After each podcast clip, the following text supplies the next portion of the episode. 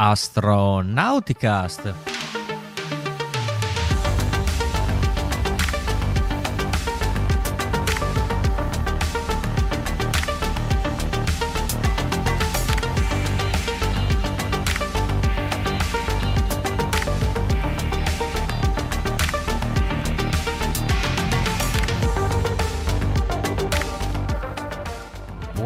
Buonasera, buonasera, buonasera e benvenuti ad Astronauticast, puntata numero 7 della stagione 16.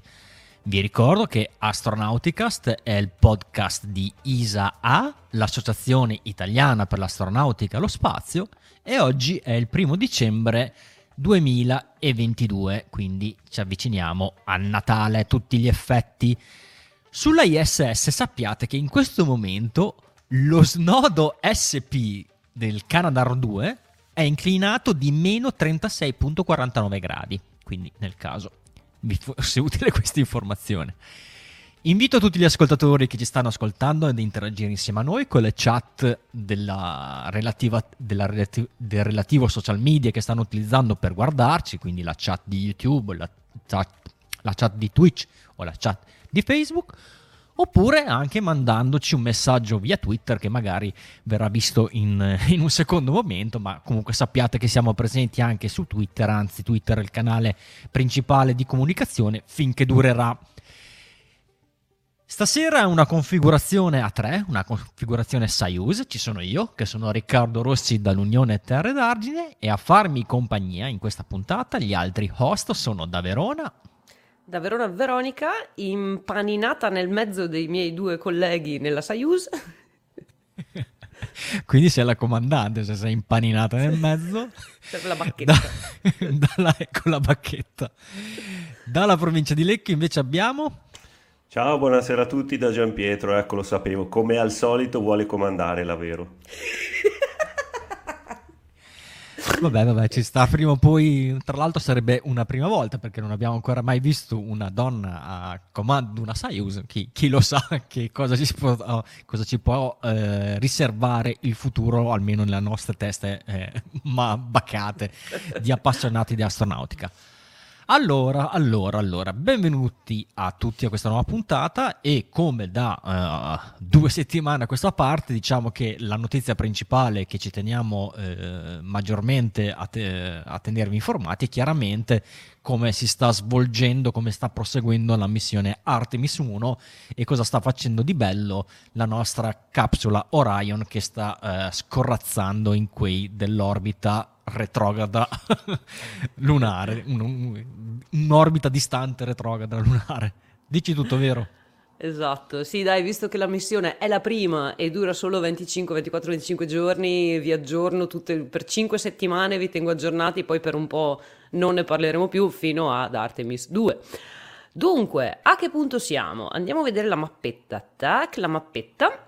Venerdì scorso, 25 novembre, eh, di sera alle 22.55, ehm, eh, Orion ha, si è immessa in questa de, orbita retrograda distante lunare, la DRO praticamente, e praticamente era al punto 10, quello verde di questa mappetta.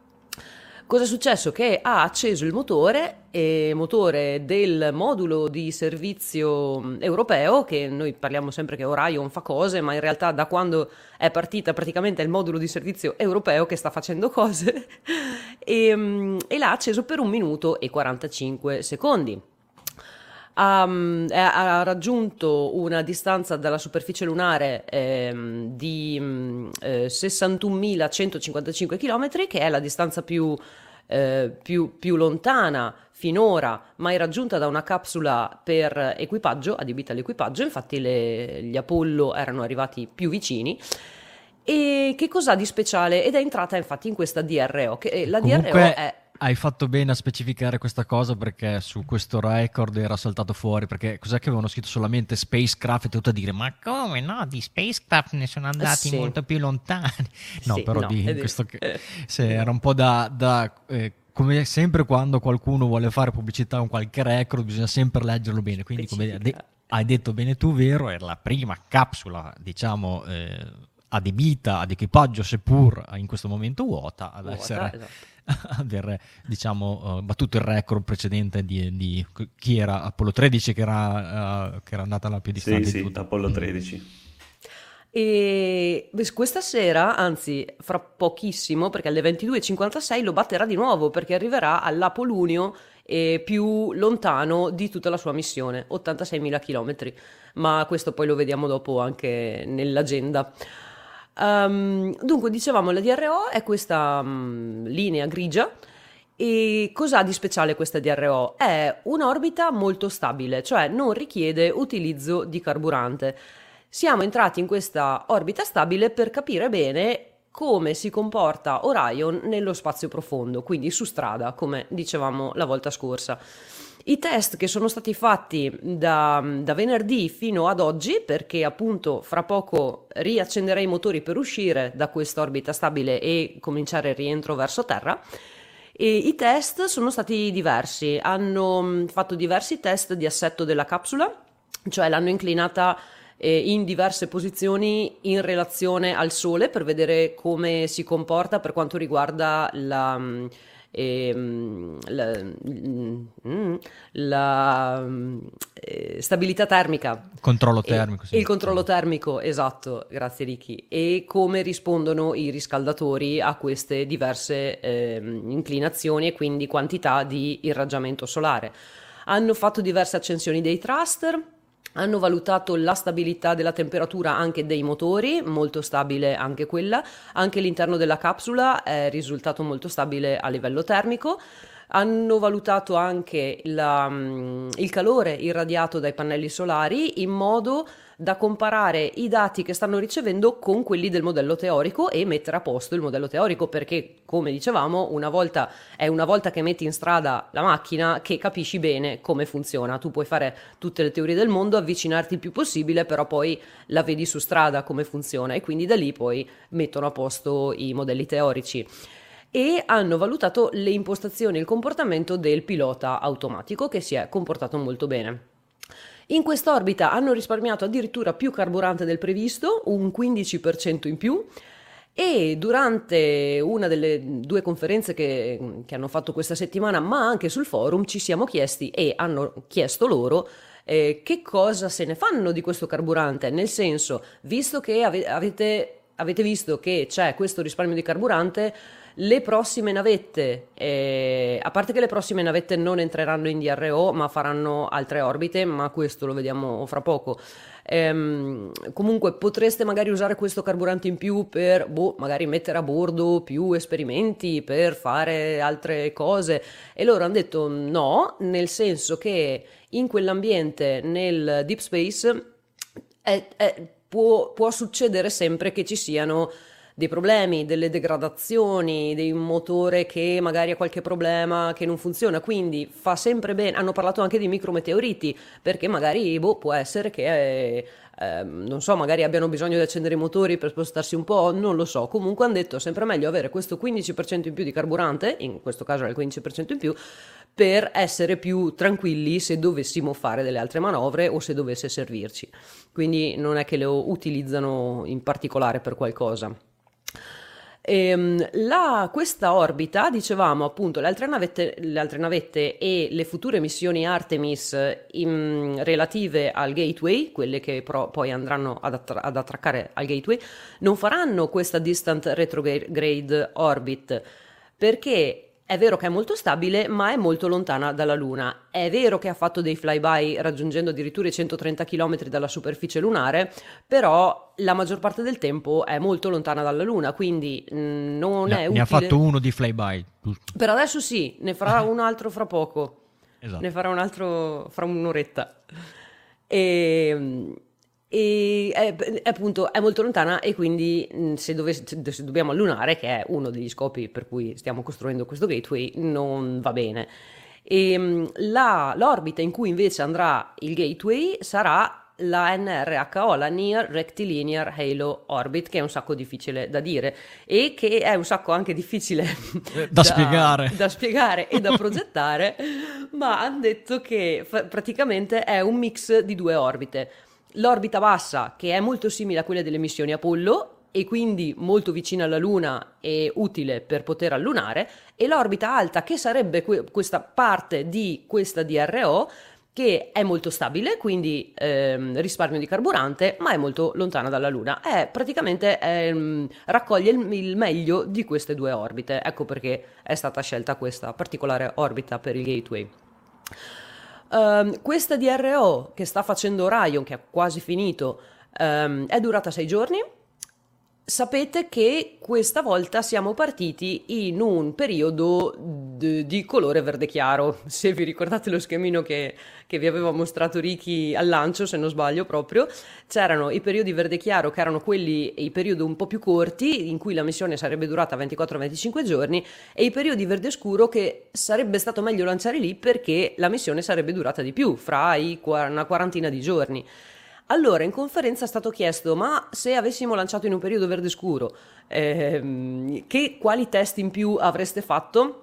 E ha risposto, non avremmo fatto dei test in più, i sensori sono sempre quelli, però avremmo raccolto molti più dati da quei sensori. Praticamente, se questa volta è riuscita a fare, in questi sei giorni, è riuscita a fare solo mezza orbita della Luna, e nella missione più lunga sarebbe riuscita a fare un'orbita e mezza, quindi figuratevi quanti più dati si raccolgono e ovviamente più dati si raccolgono più eh, precise sono le, le, misurazioni poi anche per, per mettere a posto questi famosi modelli teorici a terra.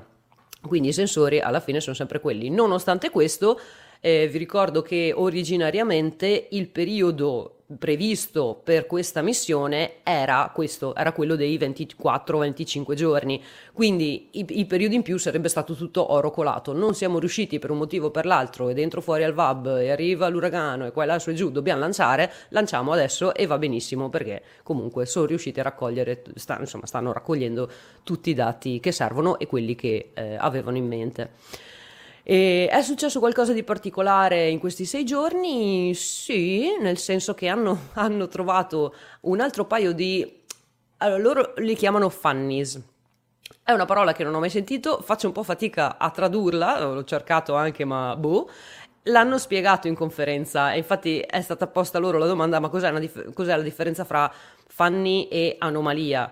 Allora dicono il funny è quell'evento che accade e che non sai ancora se è un'anomalia o se è così che funziona il sistema nel deep space, perché appunto a terra fai tutti i test che vuoi, ma poi è lì che vedi come funziona il sistema. Allora, ehm, per dire, i due fanni che hanno trovato questa volta sono stati, vabbè, minimi, nel senso che uno è che i controller delle videocamere nel, che sono nell'adattatore del modulo di comando si surriscaldano in determinate circostanze e questo può essere anche causato dalle variazioni di assetto che hanno testato durante questo periodo. Allora, cosa succede? Niente di che, nel senso che, ok, lo sappiamo, hanno visto quali sono le circostanze in cui si surriscaldano, dovessimo mai usare queste videocamere in quei momenti, sappiamo che eh, o non lo possiamo fare o eh, vediamo di trovare delle alternative. Quindi non è né un'anomalia né qualcosa insomma di, di, preoccupante. Abbiamo capito che funziona, che il sistema funziona così e quindi ne prendiamo atto e cercheremo di mm, comportarci di conseguenza. L'altro che non mi è chiarissimo, hanno trovato un altro funny nel sistema di alimentazione in pratica è stato un uncommanded open event di qualcosa, cioè un qualcosa che si è aperto, una valvola credo. Hanno parlato di unità di distribuzione del condizionamento, non so di preciso cosa sia, comunque un oggeggio che si è aperto e questo comando di apertura non è stato dato da terra. Quindi cosa vuol dire? Può essere un'anomalia, ma non è ancora chiaro, lo stanno studiando, può essere qualcosa che effettivamente in determinate condizioni, di nuovo, accade per la fisica di dove è questa capsula, può essere che eh, succeda questa cosa. Quindi stanno studiando ehm, la, la, fonte del problema, se vedono che effettivamente non doveva accadere, allora questo fanny diventa un'anomalia e altrimenti fanno come le videocamere e dicono ok, boh, abbiamo capito che succede in questo caso e quindi prendiamo atto eh, che succede così. Oh, queste sono le uniche due cose che, che, che, sono successe ad Orion in realtà in questa DRO. Tutti entusiasti, tutto molto stabile. Ha parlato anche il responsabile del modulo di servizio europeo, anche lui entusiasta appunto e sta eccedendo le aspettative. ci sta mandando anche delle fotine magnifiche, e questa qui forse l'avevamo già vista anche l'altra volta, o forse no, perché era il giovedì prima della DRO, è un'eclissi di terra da parte della Luna e c'è anche un video in cui si vede proprio la Terra eclissarsi, è bellissimo, è un punto di vista insomma che è difficile da, da vedere. Sì, e l'altra... Eh, vai. Sì, sì, dicevo che queste foto ad alta risoluzione le potete trovare sull'account eh, Flickr di NASA, c'è sia NASA Johnson che le pubblica, ma sia anche quello di Orion vero e proprio. E, e anche i video vengono pubblicati su Flickr. Poi, tra l'altro, lo streaming live eh, finalmente hanno fatto anche un canale YouTube perché prima era solamente su Ustream, era un po' più complicato da, da, vedere, magari se lo volevate vedere in televisione non avevate diciamo eh, il link diretto che magari eh, ormai tutte le tv hanno un'app per, per streamare YouTube e quindi era molto più semplice. Scusami, vero che sto interrotta.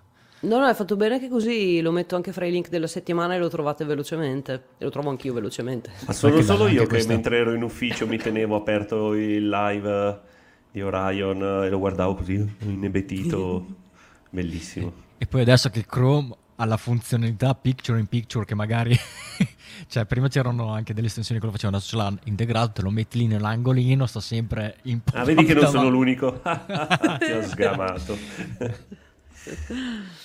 E niente un'altra bella fotina della luna e la terra sullo sfondo. Bellissime e invece adesso quindi dove siamo arrivati? Siamo arrivati nella mappina, siamo al punto 12 e esattamente oggi alle 22.45 DRO, eh, DRO Orion accenderà di nuovo il motore per, um, per partire da questa DRO, da questa Distant Retrograde Orbit. Praticamente è la stessa eh, cosa che è stata fatta all'inizio, prima, eh, prima si chiamava Outbound, eh, aspetta, e ehm, Lunar Orbit Insertion adesso fa la DRO Departure e poi anziché fare l'outbound powered flyby per, per, entrare nella DRO farà il returned powered flyby quindi un altro flyby per, per uscire definitivamente da quest'orbita e rientrare verso casa ci si aspetta, come per, um, per, come per il giro precedente, uh, altri 40 minuti di perdita di segnale, il loss of signal proprio per il fatto che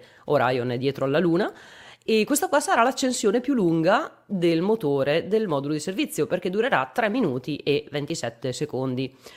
Passerà sopra eh, le zone di atterraggio di Apollo 12 e Apollo 14, questa volta saranno illuminate, però le foto che ci arriveranno saranno comunque simili a quelle che abbiamo visto eh, all'andata. Quindi, vabbè, più illuminate sicuramente, meno ombre dei crateri, però la distanza è quella e la risoluzione è quella. Quindi qualcuno in conferenza ha chiesto ma riusciremo a vedere le tracce degli scarponi sulla superficie lunare? Ha detto probabilmente no, non, perché sono troppo piccole, però continueremo a vedere le gr- grandi uh, feature, le caratteristiche um, orografiche i crateri, insomma, tutto della Luna. Poi l- arrivano foto in alta risoluzione, quindi magari boh, qualcosina in più riusciremo a vedere. Mm, difficile che arrivino in risoluzione così alta come quelle che arrivano dal Lunar Reconnaissance Orbiter, però insomma andremo a vedere. E, um, I preparativi per il rientro ci si sta già preparando, il team di supporto è già partito per un test delle varie procedure, è già in alto mare da ieri se non sbaglio sì, e rientra il 3 dicembre per poi uscire definitivamente e andare a raccattare la capsula l'11 di dicembre quando farà lo splashdown. Saranno schierati una nave a pozzo, una well deck ship che è praticamente questa, questa è um, una foto di quando è stato fatto il, uno dei test di rientro, di recupero della capsula di, di Orion e ci saranno sei piccole imbarcazioni che usciranno da questa nave, ci sono quattro gommoni e due imbarcazioni veloci piccole, vi ricordate come i recuperi delle Dragon? Ci sono quelle due imbarcazioni veloci che arrivano prima, probabilmente anche qui per vedere eh, se l'area è eh, salubre, diciamo che non ci siano residui di carburante, cose del genere. Poi avremo due elicotteri che partiranno dal ponte di questa nave qui, uno per l'osservazione della capsula stessa e uno per andare a vedere dove sono gli oggetti espulsi dalla capsula, quindi praticamente i paracadute e andare a poi a recuperarli.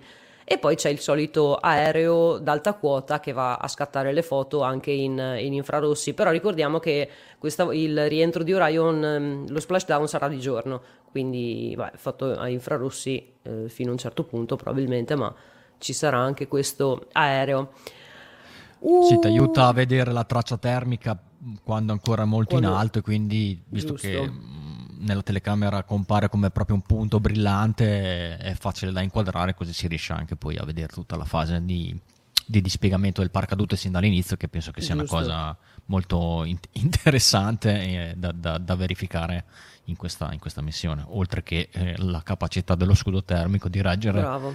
a un rientro così veloce perché ricordiamo che questa, l'ultima cosa che ha detto Ricchi, la capacità dello scudo termico di rientrare, è il moti- il, l'obiettivo primario di questa missione, oltre poi ovviamente a tutti i test per vedere se la capsula è in grado di raggiungere la Luna e rientrare.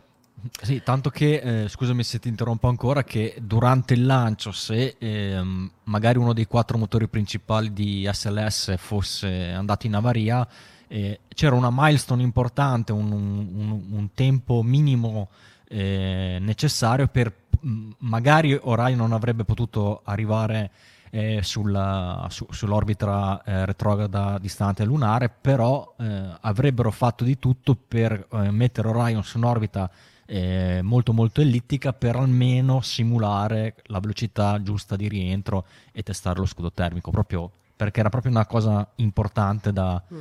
Assolutamente da testare questa. Esatto. E niente, l'ultimo aspetto interessante di, di, queste due conferenze sono state mm, le differenze con Artemis 2. È stato chiesto ma che cosa sarà recuperato da Orion, che cosa sarà messo sulla prossima Orion che eh, avrà equipaggio umano. Allora, dicono che recuperano il sedile di Munikin Campos, del manichino che abbiamo a bordo in questo momento, recuperano le unità di misura inerziali, cioè quel sistema di avionica che mh, pratica gli, accelero- gli, accelerometri, i giroscopi e tutto quello che serve per eh, valutare quest- il sistema in movimento, i ricevitori GPS, GPS le antenne phased array e basta, basta. E poi ovviamente all'interno della capsula eh, ci saranno tutti quei sistemi di supporto vitale che al momento non ci sono. Adesso dentro alla capsula Orion questa di Artemis 1 ci sono tipo 10 gradi che fa un po' freddino, però non c'è nessuno a bordo, quindi nella prossima ci sarà una temperatura un po' più mite e tutti i sistemi tipo um, per produrre l'acqua, per eh, sistemi di refrigerazione, del mantenimento del cibo, insomma, tutti questi sistemi che servono quando c'è un essere umano a bordo.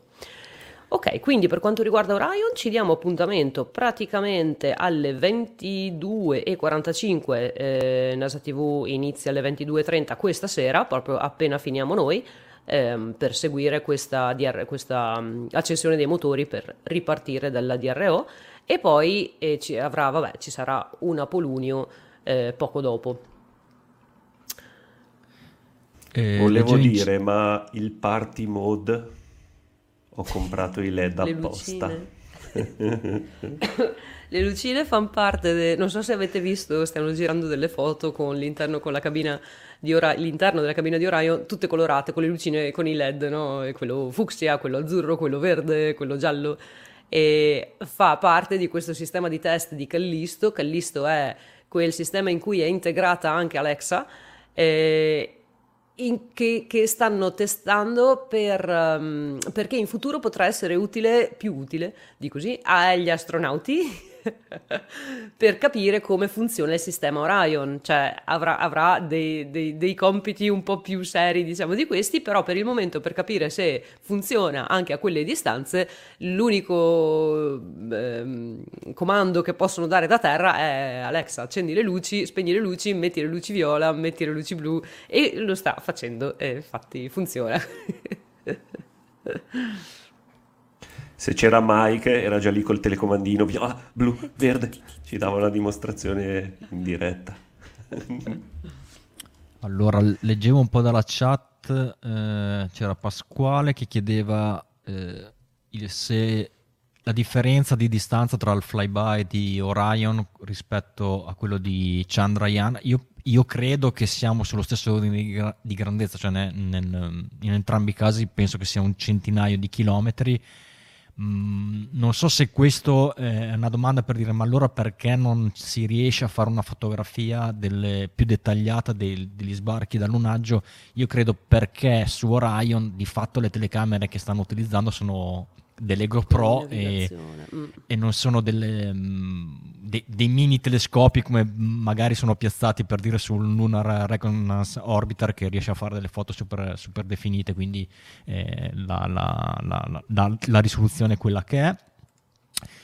E Alessandro chiede: Ma se ci sarà un bagno come nella Dragon? Beh, direi proprio di sì, perché comunque vedi anche tu che il profilo di missione per, per, per, um, per corto che possa essere almeno per andare su, sull'orbita lunare, vuoi che sia questa la distant, la DRO o che sia la, la near rectilinear halo orbit, eh, cioè si parla di viaggi che durano giorni, quindi non è possibile che gli astronauti poverini eh, si affidino solamente a, o pannoloni o soluzioni di questo tipo. No, ci sarà un bagno sicuramente. E poi chissà adesso magari la, diciamo, la, l'architettura di come sarà la missione proprio definitiva di, di, di, con atterraggio di uomini su, sulla Luna non è ancora ben chiaro cosa succederà eh, una volta arrivati in orbita lunare, quindi agganci con altre cose, con magari con, con delle Starship e cose di questo genere, quindi lo spazio aumenta notevolmente, però già solo per la traversata un, un piccolo bagno uh, su Orion ci sta tranquillamente. Molto bene, continuate a seguire allora questa missione, invece noi passiamo a diciamo, un altro evento molto importante che è successo eh, questa settimana, molto importante perché eh, vede protagonisti un equipaggio, di, eh, un equipaggio umano e stiamo parlando della nuova missione eh, abitata di una Shenzhou. Dici tutto Giampietro. Sì, uh, fatemi aggiungere qualche slide che mi ero preparato, avevamo raccontato qualche settimana fa, i primi di novembre, eh, avevamo dato la notizia che la stazione spaziale cinese di fatto ha raggiunto il suo setup eh, completo con i tre moduli, il modulo core e i due moduli laboratorio, che sono un po' la configurazione finale della stazione, quindi è in piena operatività.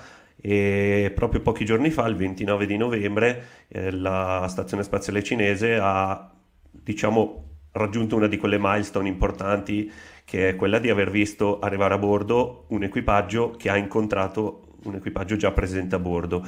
Eh, ho raccolto qualche immagine perché l'altra volta quando ne avevamo parlato non avevamo mostrato molto la configurazione della stazione spaziale cinese, però di fatto in questa mh, mm, grafica vedete un po' come è composta e come anche sono articolati i moduli in questo momento, in questa configurazione che viene chiamata T, quindi il modulo Tianhe che è anche il primo modulo che è stato mandato in orbita con eh, diciamo, questa forma T con i due moduli laboratorio Mengtian e Ventian che eh, di fatto completano, come dicevamo, la, eh, la, la, l'area abitativa della stazione spaziale cinese.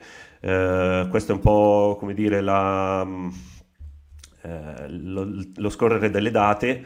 Ah, non capisco perché mi ha nascosto la data. Beh, la vedevo, fa niente, non importa, magari ve le dico solo a voce.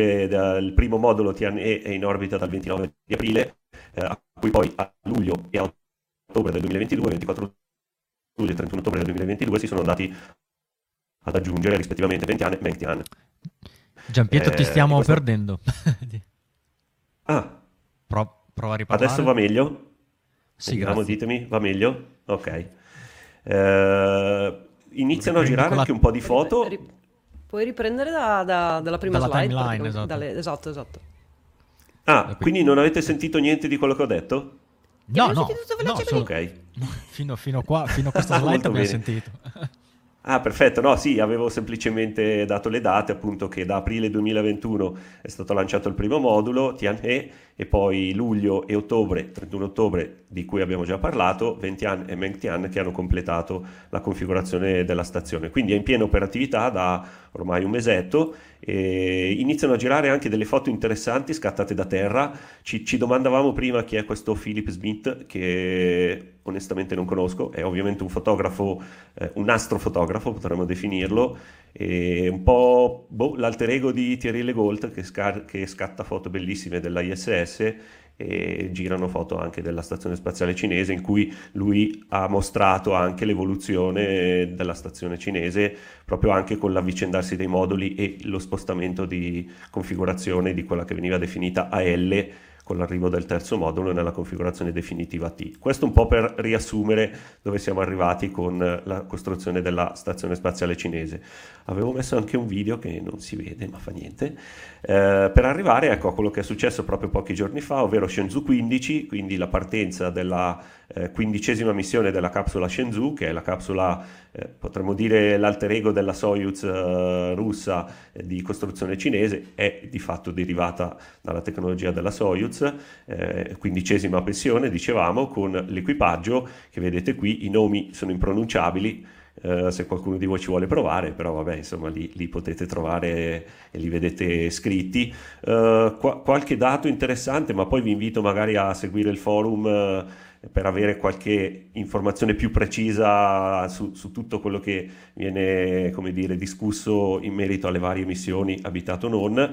Eh, il nostro Lupin ci racconta sempre dettagli interessanti dal punto di vista delle statistiche e per esempio grazie a lui sappiamo che eh, Fei Junlong, adesso provo a pronunciarlo, è tornato nello spazio dopo il suo primo volo del maggio del 2005, quindi dopo più di 6.000 giorni, la sua seconda missione dopo più di 6.000 giorni e un tempo così lungo tra due missioni spaziali pochissimi altri astronauti l'avevano eh, visto trascorrere, tra cui per esempio John Glenn, che, che, se vi ricordate aveva volato sulla Mercury e poi il suo secondo volo è stato a bordo dello shuttle, quindi sono passati molti anni eh, anche nel suo caso. Altra eh, ehm, informazione interessante è che invece Qing, Qing Ming eh, è al suo debutto spaziale, però pensate dopo quasi 25 anni dalla sua selezione. Eh, ci meravigliavamo che Paolo Nespoli aveva dovuto aspettare una decina d'anni dalla, tra la selezione e il suo primo volo shuttle. Ecco, questo signore ha aspettato 25 anni, quindi eh, quasi 25 anni, insomma. Eh, mentre l'ultimo astronauta era un rookie perché era la sua prima volta eh, in, cioè è la sua prima volta in orbita e quindi il suo primo volo spaziale. Avevo messo anche un video del decollo della, della Shenzhou 15, non so per quale motivo si vede, non si vede. E poi altra cosa molto interessante, che di fatto segna una di quelle milestone uh, importanti da ricordare, è il fatto che proprio con Shenzhou 15 e l'equipaggio di Shenzhou 14 ancora in questo momento a bordo della stazione spaziale cinese, per la prima volta la Cina sperimenta due equipaggi che si incontrano a bordo, quindi quello che noi ormai siamo abituati da tanti anni a vedere sulla stazione spaziale internazionale, dove l'avvicendamento degli equipaggi funziona proprio così, non viene mai lasciata la stazione vuota senza qualcuno a bordo che riceve diciamo, i nuovi arrivati, ma c'è sempre un equipaggio che diciamo, dà il benvenuto e fa il passaggio di consegne e questo sta succedendo anche con uh, la stazione spaziale cinese proprio fra Shenzhou 14 e Shenzhou 15. L'equipaggio di Shenzhou 14 rimarrà a bordo ancora qualche giorno, se non ricordo male eh, il rientro è previsto il 5 di dicembre, loro sono arrivati il 29, quindi insomma circa una settimana trascorsa insieme sulla stazione e poi eh, rientreranno. Foto di rito che come dico non eravamo abituati a vedere di un doppio, un doppio equipaggio, uh, le, le poche che si riescono ad avere e vedere del, delle missioni spaziali cinesi, comunque ci avevano sempre mostrato un equipaggio dei tre occupanti della Shenzhou a bordo delle um, stazioni Tiangong. E per la prima volta ne vediamo sei ho, ho, messo per concludere così la notizia una foto carina perché sono invidiosissimo di queste felpe buffe dove l'equipaggio di Shenzhou 14 si era portato a bordo e si era tenuto in caldo eh, una felpa di benvenuto con varie frasi, vari disegni proprio tipicamente cinesi di quelli che fanno un po' ridere eh, per accogliere i, i nuovi arrivati della Shenzhou 15 come vi dicevo, se poi venite a trovarci sul forum, eh, nei post dedicati, nella, nei thread dedicati a, alle missioni Shenzhou 15 e alla stazione spaziale cinese trovate anche qualche immagine in più, filmati, video di quello che gira relativamente alle, alle missioni eh, cinesi. Questo è quanto. Queste felpe, se non le state vedendo perché ci seguite solo audio, pensate un po' alle tipiche felpe brutte che si mettono a Natale per fare, per fare gli stupidi. Queste qua non sono a tema natalizio, però insomma il, la grafica, il tipo di, di, di, di, disegno è assolutamente paragonabile. Con quei personaggini, coniglietti, personaggi buffi cinesi che... La voglio, la voglio! Eh, dalla chat ne, ne, approfitto da fare ripeti- da ripetitore, visto che abbiamo già risposto per iscritto. Chiedono se a questo punto la stazione cinese è visibile ad occhio nudo come la, la ISS. Già, da, già, dal primo modulo, in effetti, la stazione cinese era visibile. Adesso, chiaramente, che ha, ha raggiunto delle dimensioni ragguardevoli e anche eh, molto luminosa, eh, i modi per vederla è semplicissimo. Usate o ISS Detector, che eh, ovviamente la propone tra le stazioni spaziali nel, nella lista, oppure se non usate l'app e magari eh, cercate i passaggi via internet, è sempre il sito eh, Heavens Above e ve li propone mh, mm, direttamente in home page, vi basta mettere la vostra la vostra posizione e vi, fanno, eh, vi vengono eh, visualizzate le effemeridi dei passaggi eh, visibili. Eh, ancora Pasquali chiede: Ma questa CSS mi pare eh, molto in ordine rispetto alla ISS? Beh, certo, la ISS è in, è in orbita da, da, da, più di vent'anni, quindi emetti e aggiungi e, e togli, è diventata parecchio. Eh, apparentemente eh, eh, in, confusione. Eh, tra l'altro è la stessa Samantha Cristoforetti, una delle, delle cose che gli, gli, gli, hanno chiesto, hanno chiesto, più spesso durante le, le, le sue interviste, era, la, la domanda era eh, Samantha, cos'è che vedi, quali sono le maggiori differenze che trovi sulla ISS rispetto alla, alla, sua, alla tua prima missione? Lei molto politicamente corretta risponde, eh, vedo che la stazione sta, è, è molto ricca di esperimenti, cioè, è, ferme d'attività e ci sono tanti esperimenti, cioè praticamente vuol dire cavolo c'è un sacco di cose att- attaccate, quindi un sacco di, di, esperimenti in funzione, questo si eh, riflette insomma nelle, nelle, classiche foto della ISS, della ISS, che vedete dove ci sono cavi e quant'altro.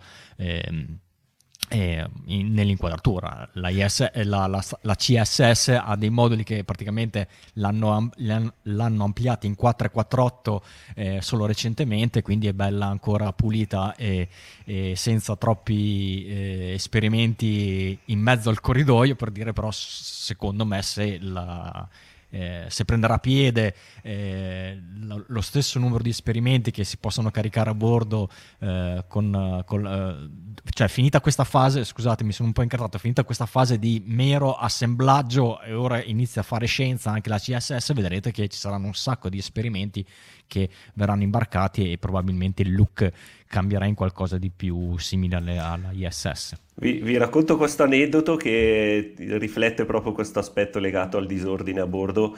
Eh, durante la prima missione di Luca Parmitano eh, si era portato a bordo un gagliardetto dell'Associazione Radioamatori Italiani, che avete presente quei gagliardetti a triangolo, che è rimasto in bella mostra a fianco alla stazione radio per tutta la durata della sua missione.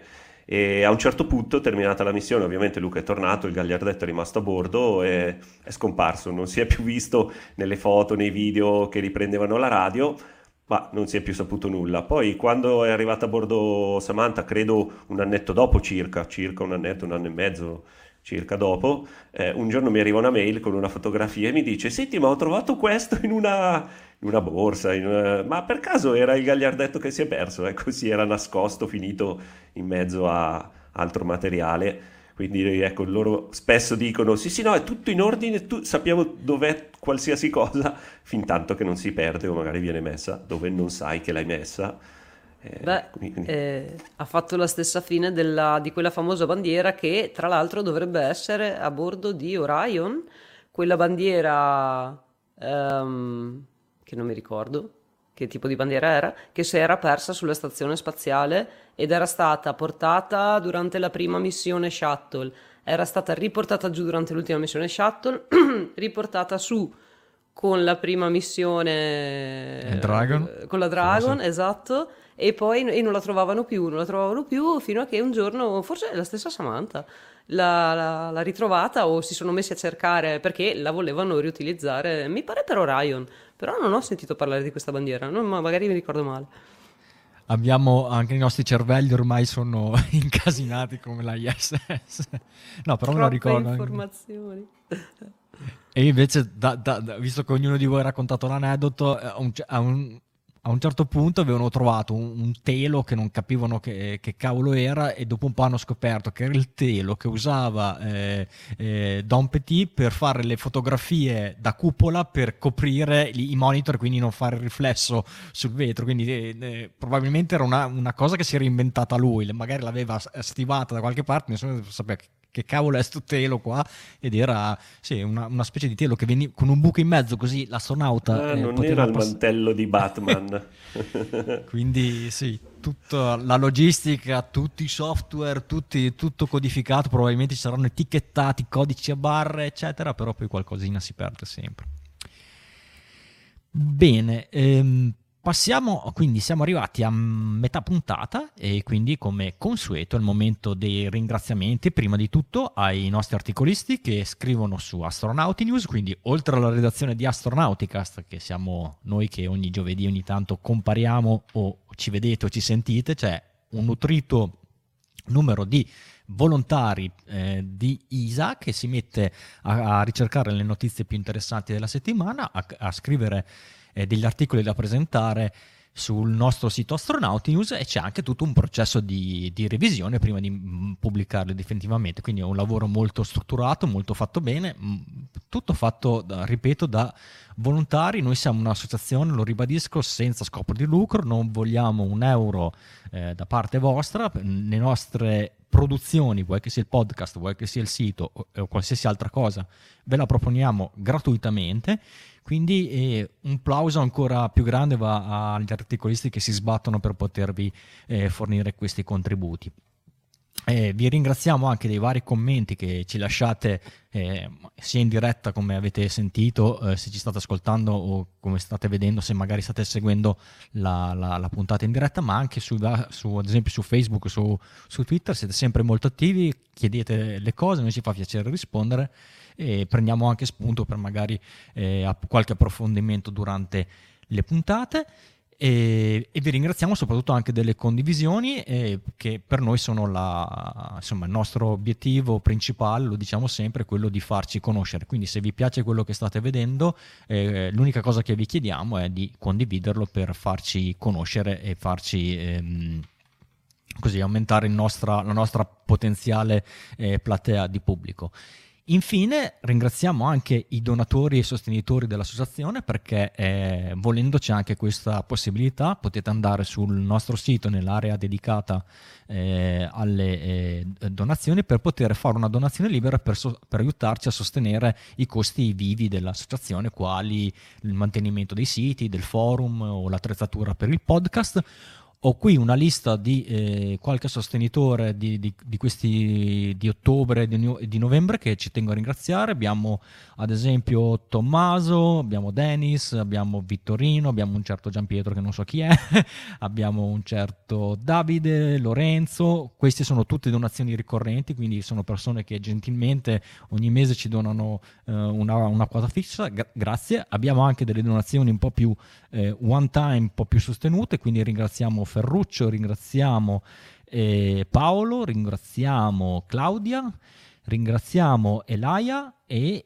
anche un altro Lorenzo. Quindi grazie, grazie a tutti anche per queste donazioni, che alcune di queste sono anche superiori alla famosa soglia di 18 euro, soglia che vi garantisce eh, l'acquisizione della tessera di sostenitore, che adesso se ci state vedendo vi mostro quella del 2022, stiamo preparando quella del 2023, è chiaro che eh, lo sappiamo anche noi, se qualcuno decide di fare una donazione adesso che è dicembre, eh, noi eh, siamo ben volentieri gli, gli, diamo sia quella del 2022 sia quella del 2023 che stiamo eh, preparando. Quindi grazie, grazie, grazie a tutti, tutti quanti. Allora Giuseppe ci chiede di ripetere i riferimenti per le donazioni, o l'ho messo anche in sovrimpressione. Il sito è www.isaa, quindi isaa.it slash sostienici. Grazie. Bene, io vi volevo parlare, prima di lasciarvi andare e farvi riprendere le vostre faccende, eh, di un evento che non è stato coperto direttamente eh, da noi perché eravamo in pausa estiva e poi dopo quando siamo tornati abbiamo dovuto parlare di tante altre cose, ma di un piccolo incidente che è occorso a eh, Blue Origin e al suo razzo Blue Shepard. Eh, il Blue Shepard tanto per ricordarvi cos'è, è un lanciatore suborbitale, un razzo alto circa 18 metri, quindi non è un razzo enorme, ma eh, ripeto, eh, il, suo pof- il, suo profilo di volo è sub- suborbitale. È di Blue Origin, quindi l'azienda che ha come patron eh, Jeff Bezos, che non ha bisogno di presentazioni, e eh, lo scopo di questo lanciatore princip- principalmente di portare turisti oltre i 100 km, quindi oltre il confine ehm, canonico dei 100 km che definisce il, lo spazio. Così un, un, eventuale passeggero di questo mezzo può essere considerato un astronauta. Poi chiaramente fate voi tutti i ragionamenti del caso, astronauta, astronauta suborbitale, eh, eh, insomma questo ve lo lascio a voi, la, la situazione è, la, insomma, il loro claim è di, volate in orbita, eh, volate nello spazio insieme a noi, quindi, eh, ma quello lo possono fare perché a questo punto il vettore va oltre la linea di Karman.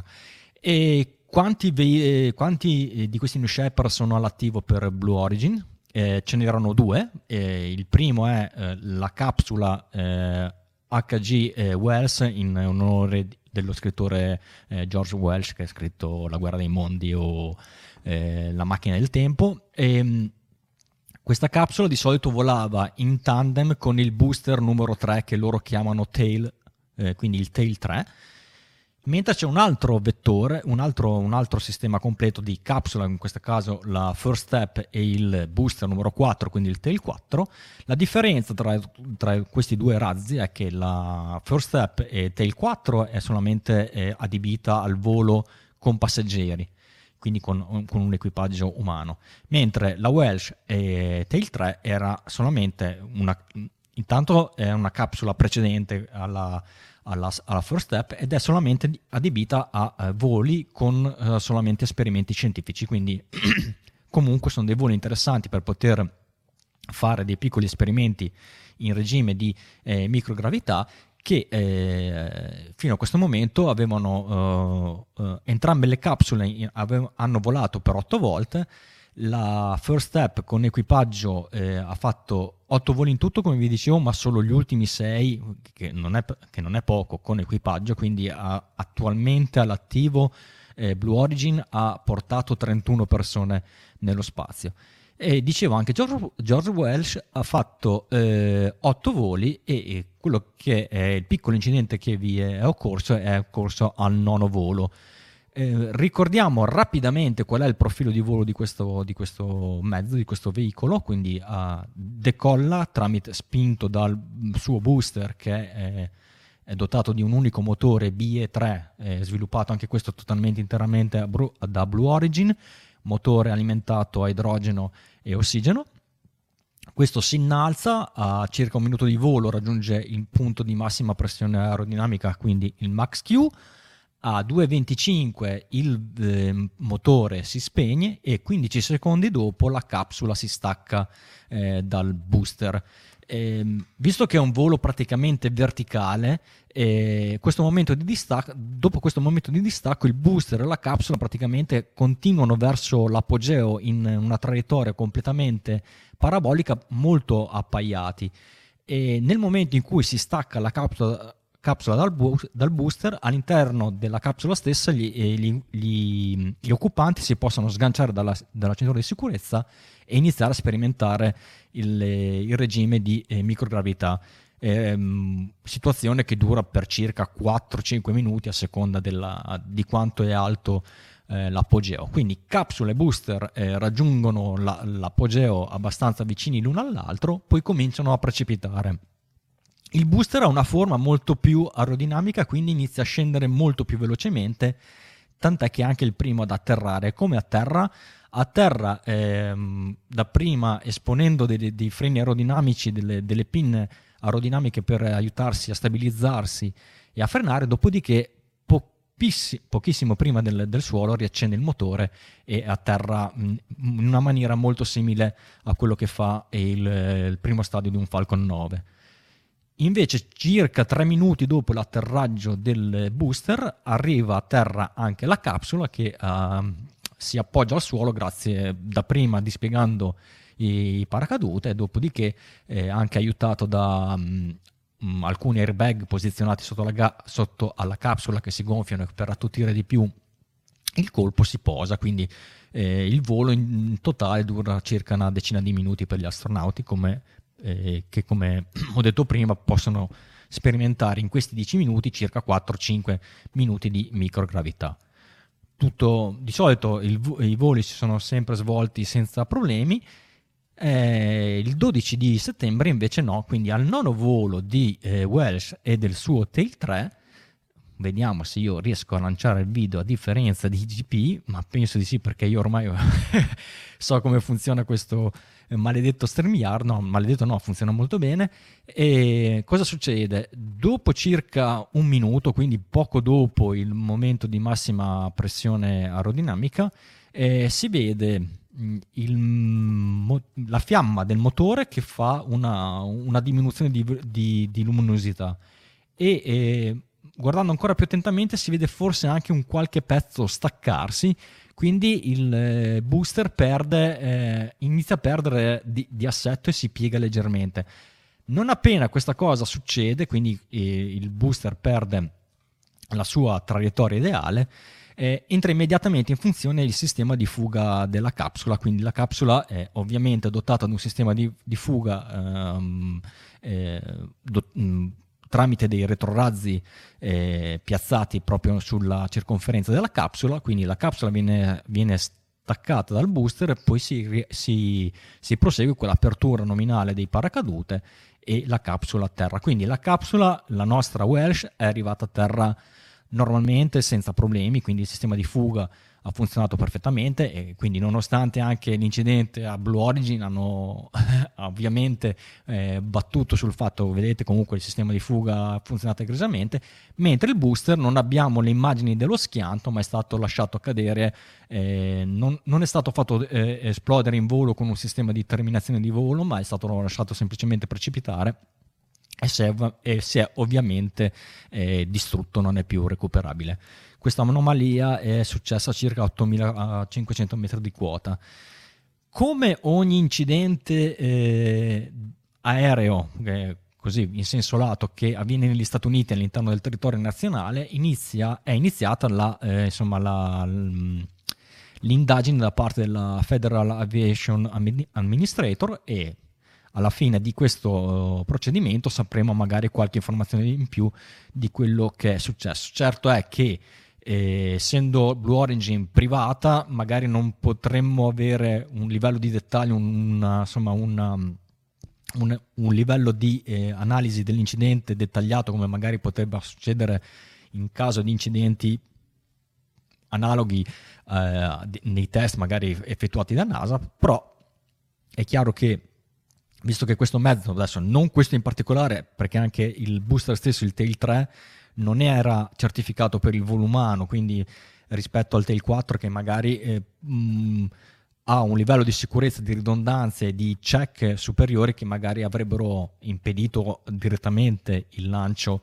in caso di qualche lettura di un qualche sensore sballato rispetto a questo, però eh, chiaramente la, la FAA vuole avere un rapporto dettagliato, capire cosa è successo e, e insomma ehm, avere un'idea delle contromisure che prenderà Blue Origin per evitare que- che questo si ripeta e ovviamente fin quando questo rapporto non sarà eh, completo eh, mh, non ci saranno eh, più voli eh, con, anche con equipaggio chiaramente finché non si individua la possibile causa e, e si determina quello che può, eh, può aver causato l'incidente eh, non, non, penso che avranno nulla osta per rincominciare con i voli turistici per, con equipaggio.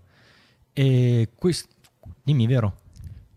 No, anche perché leggevo che mh, durante lo sgancio della capsula eh, la forza G che è stata registrata all'interno della capsula era abba- abbastanza, nel allora, era leggermente questo, superiore. Su questo aspetto anche sul forum ci sono stati un po' di... cioè in realtà ci sono stati alcuni tweet eh, che parlavano addirittura di 15, 4, 15-16G eh, perché uno del sembrerebbe che uno dei vari esperimenti di, eh, con, presenti sulla capsula che quindi era dotato anche da accelerometro avrebbe registrato questo picco di eh, 15G per, per, poi era stato un tweet che poi è stato cancellato, quindi non è chiaro mm, bene okay. cosa, se la, la, la, la, fonte fosse affidabile, magari il sensore aveva registrato, non so, una somma di, di accelerazioni, sì, un, sì, sì. non è chiaro quello che è successo.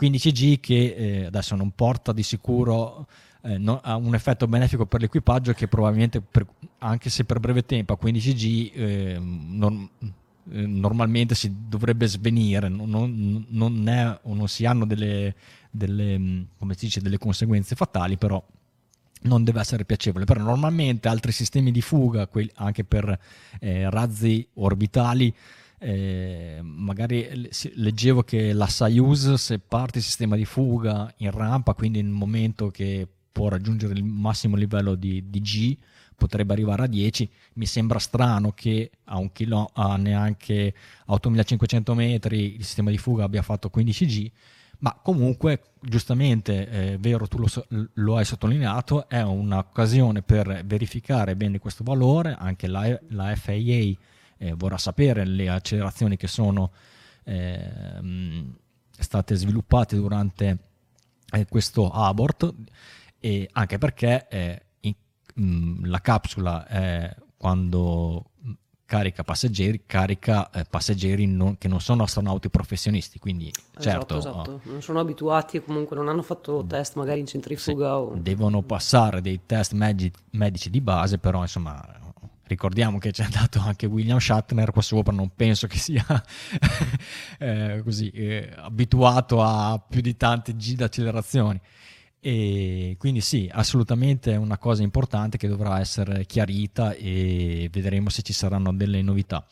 Eh, chiudo la notizia però eh, citando qualche esperimento che era a bordo del, eh, del New Shepard e ringrazio anche Marco Carrara che nell'articolo di Astronauti News ne ha citati alcuni. Li cito perché per me è importante farvi capire che anche se è un oggetto che fa un volo suborbitale che dura un pochi minuti è comunque un buon banco di prova per provare a fare degli effetti in microgravità de- per provare a fare degli esperimenti in microgravità perché le alternative non sono tante. Eh, se uno vuole fare un esperimento in microgravità a terra può utilizzare o, to- o le torri di caduta come quelle di-, di Brema ma lì si parla di forse 30 secondi di microgravità eh, si possono provare i voli parabolici, però anche lì sono delle parabole, delle, delle picchiate, delle cabrate eh, eh, in successione, che però anche lì si parla di solamente di un, di un, minutino, un minuto e mezzo di microgravità. Questo invece è insomma, la cosa, mh, mm, il, periodo, il, periodo, di microgravità più lungo che si può ottenere con un, con un volo che, non, mm, che penso sia possibile anche ehm, fruibile a costi ragionevoli se noi stiamo parlando di esperimenti, anche perché tanti di questi esperimenti sono anche, eh, pensate, ce n'erano 36 di cui la metà erano eh, finanziati da NASA, quindi anche NASA si, si, avvale di un servizio di questo genere perché comunque lo ritiene valido. Poi certo, se avete i soldi potete mandare un CubeSat nello spazio e, e non c'è problema, però per magari per enti, per enti piccoli come università o piccole aziende, questo è un è un'alternativa ideale. Ad esempio, dicevo, come esperimento avevamo AMPES della Infinity Fuel Cell Hydrogen Incorporation di, del Connecticut, che era un, una, un, esperimento per testare delle tecnologie delle, uh, di celle a combustibile eh, che magari potrebbero essere utilizzate su, su, per i rover eh, lunari. Abbiamo Asset 1, che è un esperimento eh, della Honeybee Robotics, che eh, praticamente era incentrato sullo studio di come eh, le regoliti, quindi come i suoli di mh, pianeti non eh, extra, eh, extraterrestri, quindi o il suolo lunare o il suolo marziano, insomma, eh, c'era un campione di terreno che simulava questo tipo di, eh, di granulometria del terreno per vedere come si comporta in microgravità.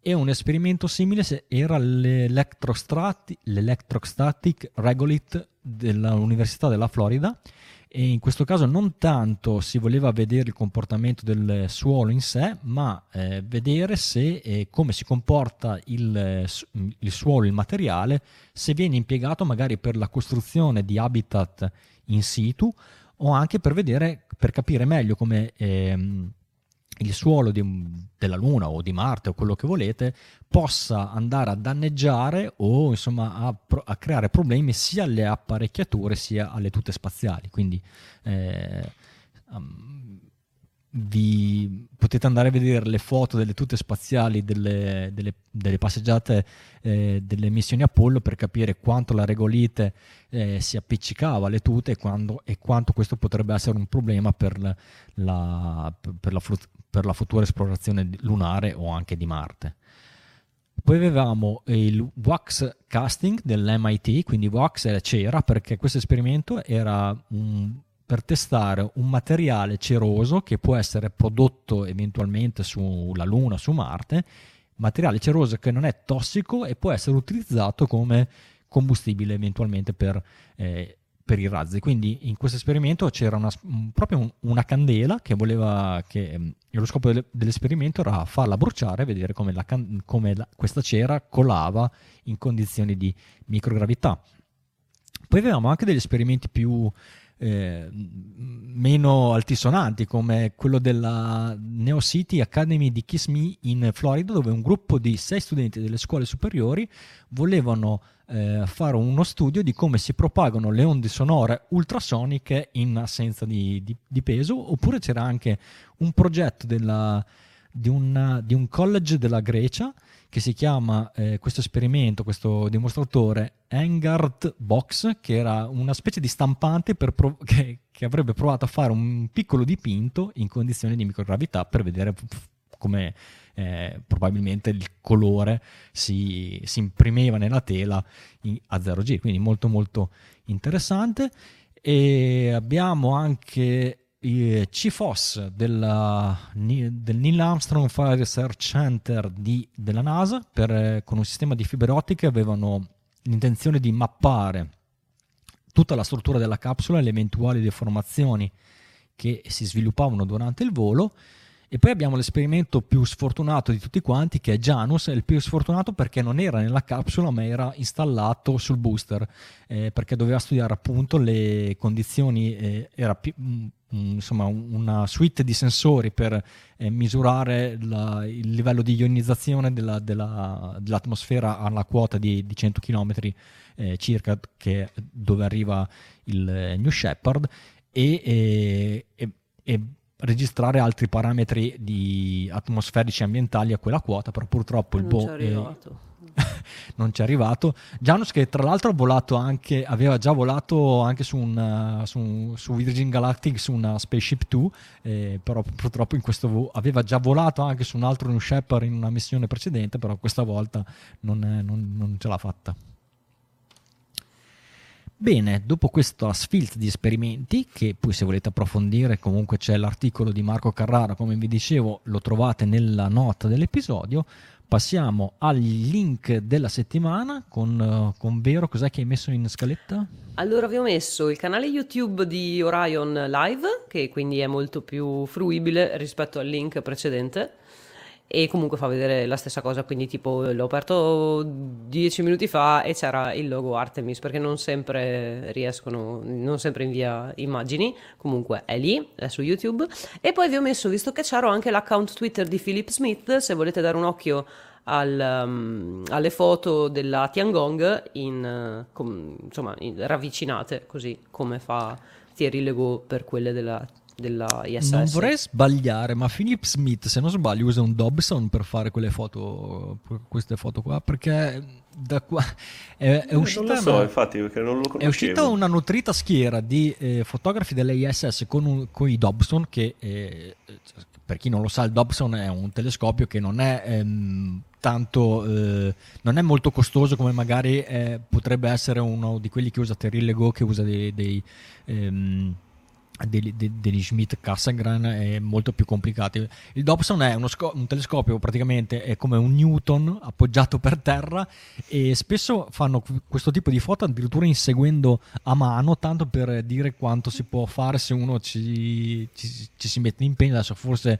una qualità così forse non è inseguimento a mano, però sappiate che se avete anche eh, un Dobson di quelli con un, uh, vabbè, con un diametro eh, ragionevole, potete tentare di provare a fare le fotografie con la, uh, alla ISS, magari se avete anche una di quelle... Mh, mm, telecamerine che ormai eh, hanno tantissimi astrofotografi per fare eh, delle riprese anche video e tenere i fotogrammi migliori e beccare anche eh, insomma, un, discreto numero di dettagli. Quindi non, non, non pensate, non pensate che ci, ci, voglia un'attrezzatura incredibile per fare delle, delle, dei belli scatti della, della ISS certo se volete raggiungere il dettaglio esagerato che ci fa vedere ogni tanto Terrille Gol che si vede un astronauta in EVA, ecco forse con un Dobson non ci si riesce, però riuscire a, a distinguere le parti principali ma anche le eventuali capsule ehm, agganciate, le navette agganciate all'ISS anche con un Dobson si, si può fare. Comunque io ci ho provato diverse volte col Dobson a seguire la stazione mentre passava, ho fallito miseramente è difficilissimo tenerlo e seguirlo, però sono incapace io evidentemente. E invece per quanto riguarda l'agenda delle, delle cose che ci aspettano la prossima settimana, tra l'altro noi abbiamo avuto questa settimana un po' di buche perché dovevamo avere una passeggiata extraveicolare russa che non si è fatta perché le tute avevano un problema al sistema di raffreddamento. Sì Abbiamo avuto un qualche problemino anche sulla ISS che c'è un, un segmento che non ha, eh, ha, problemi elettrici, quindi c'era una EVA per andare a installare nuovi pannelli solari che eh, è stata un attimo rischedulata proprio per andare a vedere anche questo tipo di problema, se c'è stato un contatto con un micrometeorite o se eh, quant'altro. Quindi eh, prendete, cioè, leggete la astronautica agenda, però tenete, co- tenete sempre sì. sotto controllo quello che succede perché spesso abbiamo delle, delle, degli scrub. Poi sì, sì, sto notando che ultimamente la modifica delle date di lancio è incredibile. Cioè, da quando ho lasciato in mano la questione dei lanci al bot, ringrazio Marco che è riuscito a farmelo in tempi brevissimi perché non so, cioè, sto, eh, diventerei matta veramente. Già era, era iniziavano ad esserci un po' troppi scrub per i miei gusti, ma adesso veramente si aggiungono lanci e si aggiungono posticipi nel giro di proprio qualche ora. Quindi grazie bot, grazie Marco. Allora, andiamo a vedere mh, mm, che cosa più o meno a grandi linee ci aspetta in settimana. Innanzitutto è già iniziato il live della um, partenza di Orion dalla DRO, infatti fino a un minuto fa NASA TV eh, mostrava la grafica del... Del programma di simulazione di Orion con il motore del modulo di servizio in bella vista, perché sarà lui che si accende, e, e, e appunto la Distant Retrograde Orbit alle 22.45, il burn.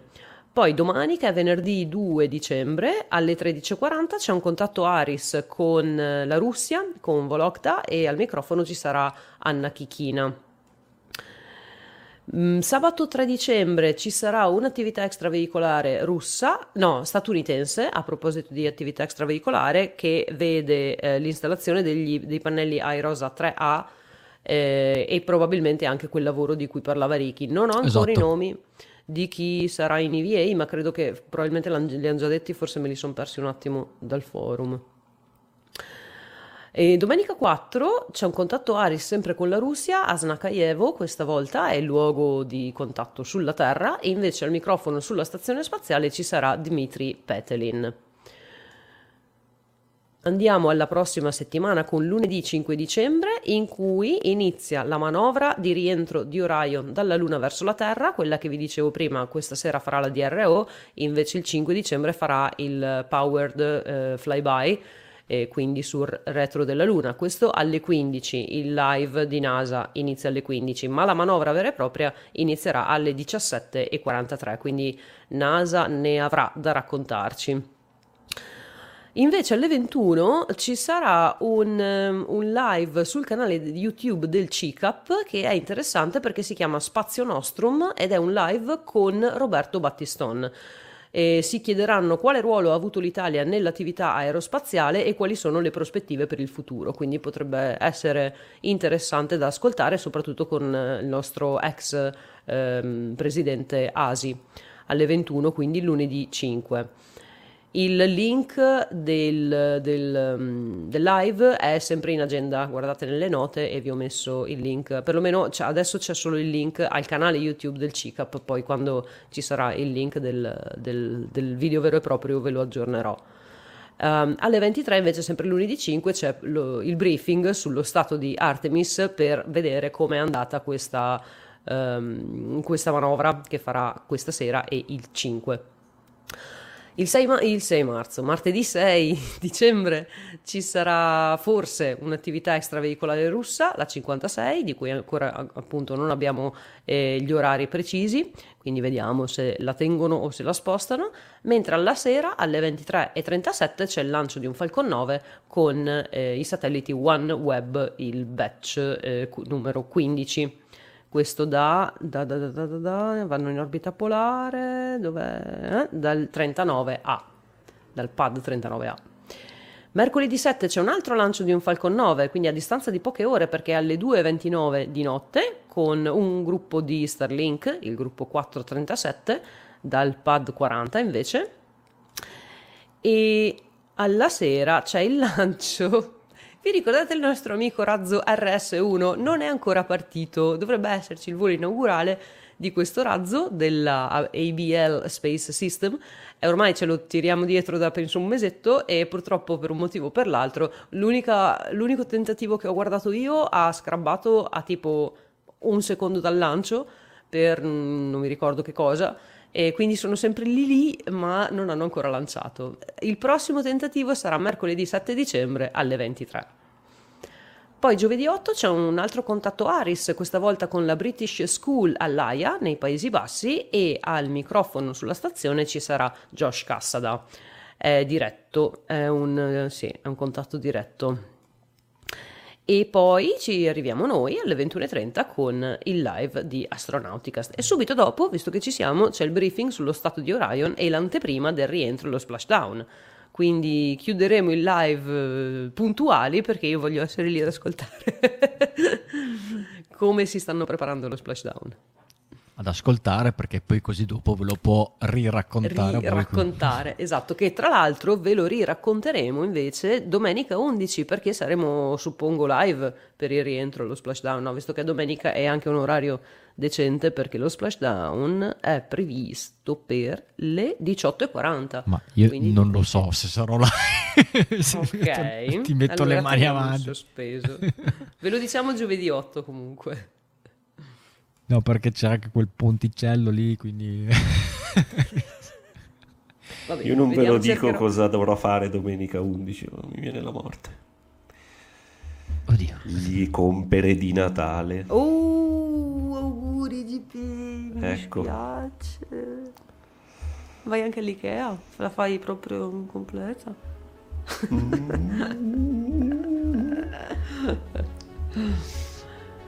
E dopo queste rivelazioni scottanti da parte di GP, noi iniziamo a tirare, ad, a, ad, ad estendere le Griffin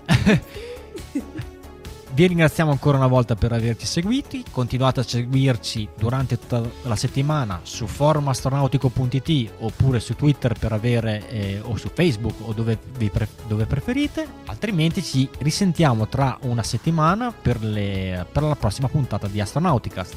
Un saluto da Riccardo Rossi dalle Unione delle Terre d'Argine, da Verona. Da Verona vi saluta Veronica, vi dà appuntamento giovedì prossimo.